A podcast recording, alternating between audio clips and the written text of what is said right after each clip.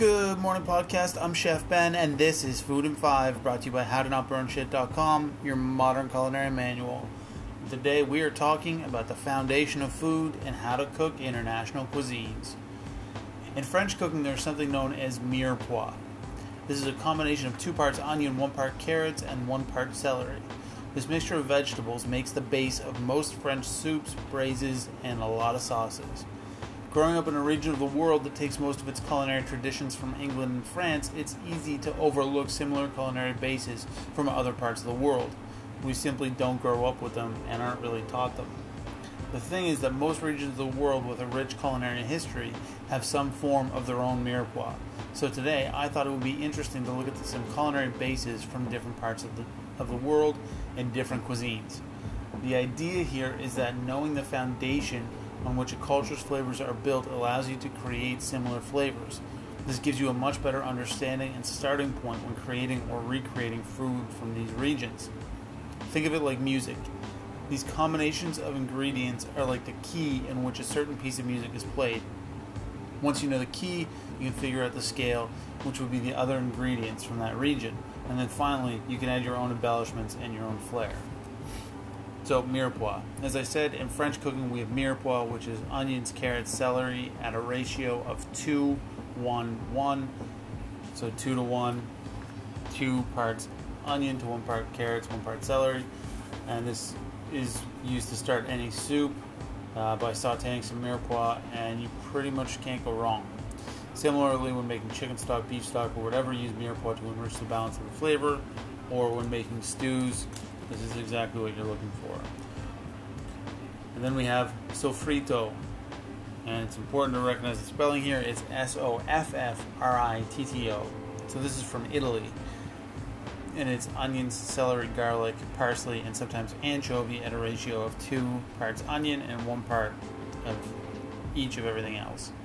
This base, similar to mirepoix, makes the foundation of a lot of Italian food.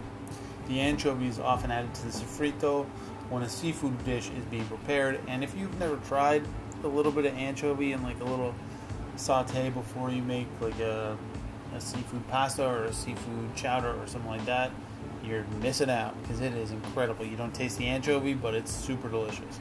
Now, if you want your Italian food to taste way more Italian, start with soffritto. This works just as well for meat sauces like bolognese as it does for soups and braises. Now we have sofrito, which is spelled S O F R I T O rather than double F double T. And this is similar to the Italian soffritto. The Spanish, Portuguese, and Puerto Ricans use this version, which is onion, bell peppers, tomatoes, and garlic at a ratio of two parts each of onion, bell peppers, and tomatoes, and one part garlic. The next time you're making paella, start it with sofrito, and you will feel like you're in Spain. Really, like this this base is fantastic for anything with kind of a Spanish or Portuguese flair. And now we have I'm gonna mess this name up. It's Suppengrün. Suppengrün. It's German. It, it means soup greens. So the Germans have something very similar to the French mirepoix, so mirepoix called Suppengrün, which is leek, carrot, and celeriac. Sometimes parsley, thyme, or onion at a ratio of two to one. So two parts onion, one part carrot, one part celeriac.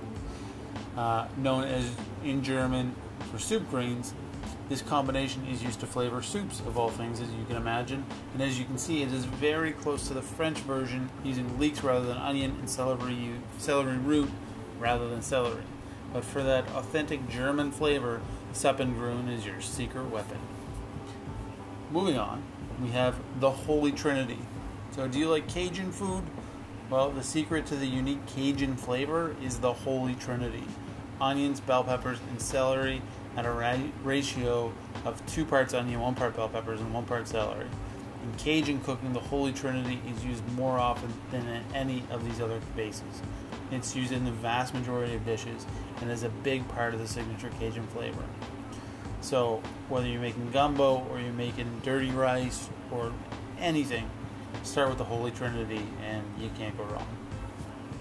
Now, Chinese. So, if the Chinese have a name for this, as I'm sure they do, I am unaware of what it is. But in some regions of China, a combination of green onions, ginger, and garlic at an unsurprising ratio of two parts onion to one part ginger, one part garlic is used to create some very special flavors. I use this to flavor ground pork along with Chinese five spice to make kick ass wontons or dumplings. This also makes a fantastic starting point for stir fries or Chinese influenced soups. Really, this combination will make almost anything taste vaguely Chinese and, and absolutely delicious. Indian. Like the Chinese base, I'm not sure if there's a name for this Indian version, but onions, garlic, and chilies at a ratio of two parts onion, one part garlic, one part chili make an incredible base for so much Indian food. I use this for most of my Indian food, including butter chicken, um, and like uh, tandoori chicken, and all the all the chickens really. Um, it is so good in so many ways. Uh, and if you if you've never made Indian food or any kind of curry, or you've always kind of struggled with it, this really is your secret weapon: onions, garlic, and chilies. Now, these are just a few of the bases that are out there in the world. Most of them aren't used in dishes every day, but if you want to make food from these regions, starting with these bases will give you a great jumping off point. There you go. I'm Chef Ben. If you want to read this article or see it visual, see it visually, or just you, you know what I mean. If you want to see it, then go to howtonotburnshit.com, which is, as you know, your modern culinary manual um, and it'll be under the same title as this podcast episode. Now, I am Chef Ben. This is Food in Five, brought to you by howtonotburnshit.com. You guessed it. You can follow me on Instagram and Twitter at Chef Ben Kelly and on Facebook at Ben Kelly Cooks. You could like, subscribe, rate, and comment on this podcast. And of course, you could always share it with your friends. Uh, that's it. Have a fantastic weekend, everybody. It's Friday. I'll be back on Monday with another fantastic episode of Food in Five.